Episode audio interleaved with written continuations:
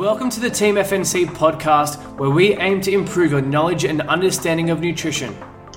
So, today we're talking about the power of the pause. So, pausing to decide if you're satisfied or still hungry during a meal is a huge win. The win is pausing.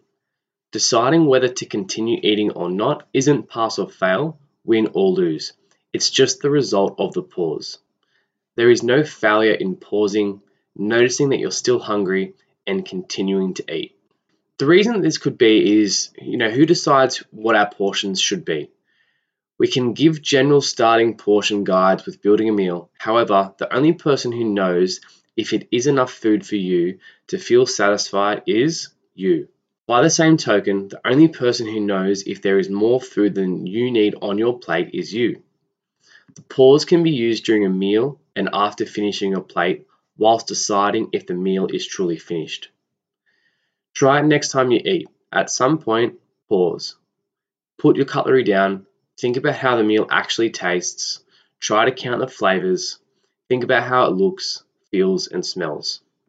Notice where you are, what is around you, are you comfortable? Then try to notice if you are hungry, satisfied, or somewhere in between.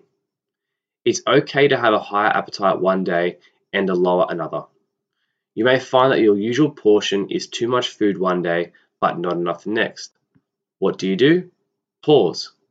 If satisfied, you don't have to finish the meal. If still hungry, have some more until you feel satisfied.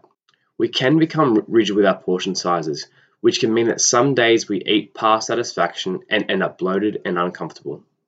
Another day, the same portion can leave us hungry and unsatisfied. If hungry and unsatisfied but trying to stick to your rigid portion sizes, you may try and rely on willpower, which can be increasingly difficult if hunger builds over time. Now, do you want to find a way of eating that's based on your goals, lifestyle, and personal preferences? A way of eating that helps you reach your goals in a sustainable way? If the answer is yes, then one on one coaching at FNC is for you. It's an individualized coaching for your goals, lifestyle, and preferences it has support, accountability, and guidance. It includes weekly email check ins, fortnightly video calls, 12 weeks of nutrition education, access to the Team FNC online community, and the FNC recipe book. For more information, click the link in our show notes.